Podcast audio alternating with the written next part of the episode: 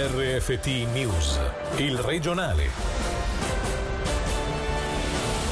Tre anni e otto mesi di carcere per lo psichiatra del Luganese accusato di aver abusato di alcune pazienti. Per il giudice la sua colpa è grave. Crotta contro Patti Chiari, decreto d'abbandono sul caso che ha fatto discutere il Ticino, bacchettati giornalisti, metodi di indagine discutibili.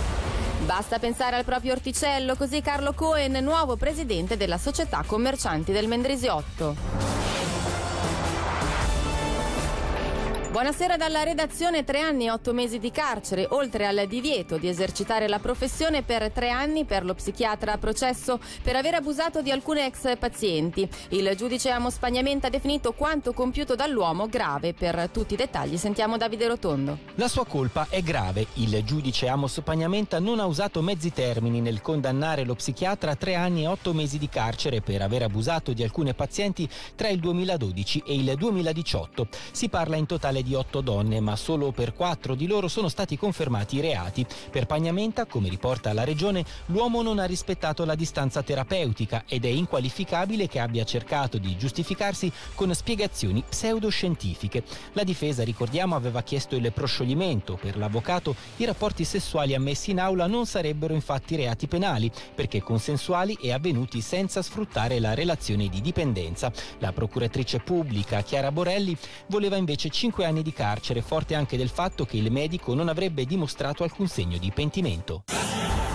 Caso Crotta, la procuratrice pubblica Anna Fumagalli ha deciso di firmare un decreto d'abbandono che di fatto assolve i giornalisti che si occuparono del servizio Verdure Indigeste andato in onda due anni fa a Patti Chiari. Il servizio, ricordiamo, illustrava le condizioni igieniche all'interno dell'azienda agricola di Muzzano. Non sono però mancate alcune critiche ai metodi giornalistici della RSI. Ne parleremo tra pochissimo in radiogrammi, ma subito sentiamo un estratto dell'intervista al responsabile dell'informazione Reto Ceschi. Si tratta di un decreto d'abbandono che ci fa piacere naturalmente perché significa che non ci sono gli estremi per procedere per calunnia e per diffamazione, questo è un elemento che eh, naturalmente conforta. In questo decreto comunque la procuratrice pubblica Anna Fumagalli non ha risparmiato alcune critiche ai modi in cui è stato preparato questo servizio, ecco come reagisce a queste critiche? Ci ha sorpreso perché troviamo eh, in questo dispositivo una serie di annotazioni, secondo noi anche una serie di contraddizioni di vario tipo, abbiamo fatto presente scrivendo una lettera alla procuratrice le nostre annotazioni il, il mese scorso, l'abbiamo fatto per dovere anche di trasparenza, riteniamo che sia da un certo punto di vista andata anche al di là del suo ruolo inquirente, sono annotazioni che diciamo, mettono in discussione la qualità dell'inchiesta giornalistica e il rigore dell'inchiesta giornalistica che abbiamo svolto, noi le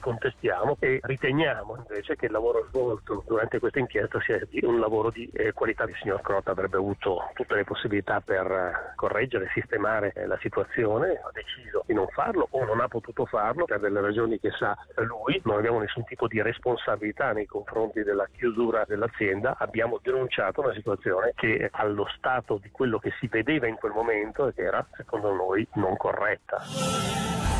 Elezioni federali, il materiale di voto è stato distribuito ma alcuni blocchetti potrebbero contenere degli errori. Lo rende noto la Cancelleria dello Stato specificando che il problema tocca un centinaio di documenti su oltre 300.000 stampati.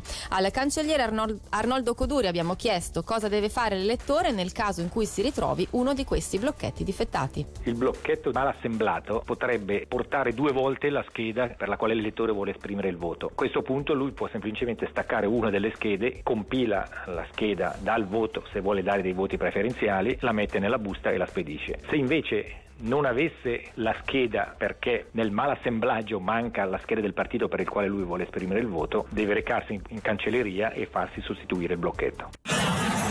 Le notizie in breve questa sera con Davide Maggiori. Al via la raccolta firme per l'iniziativa popolare Lasciamo vivere la pernice bianca. 7.000 le firme necessarie a metà gennaio per la sua riuscita. Sempre oggi a Lugano è nata anche l'omonima associazione. Un comitato promotore composto da 13 medici ha costituito la Medix Ticino, la prima rete di medici di famiglia nel nostro cantone. Si tratta di una risposta alla necessità di contenimento dei costi sanitari, una realtà che sarà operativa dal 1 gennaio e alla quale hanno aderito un centinaio di specialisti. Gorgonzola e mascarpone a rischio listeria, Migros ritira i prodotti. Lo rende noto l'Ufficio federale della sicurezza alimentare e veterinaria. La listerosi è particolarmente pericolosa per donne in gravidanza e immunodepressi. Ognuno pensa solo al proprio orticello, ma per tornare competitivi bisogna ricompattarsi. Questo è il pensiero di Carlo Cohen, nominato ieri sera alla presidenza della Società Commercianti del Mendrisiotto.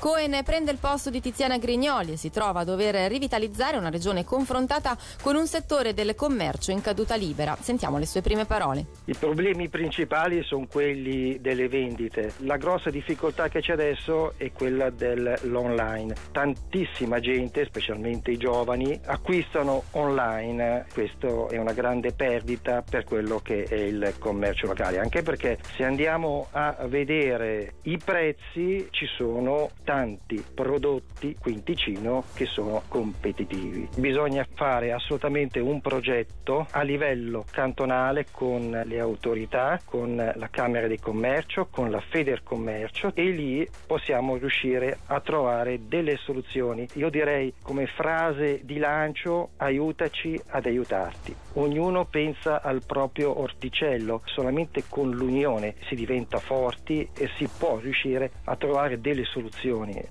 E questa era la nostra ultima notizia dalla redazione. Grazie per l'attenzione, buona serata. Il regionale di RFT, il podcast su www.radioticino.com.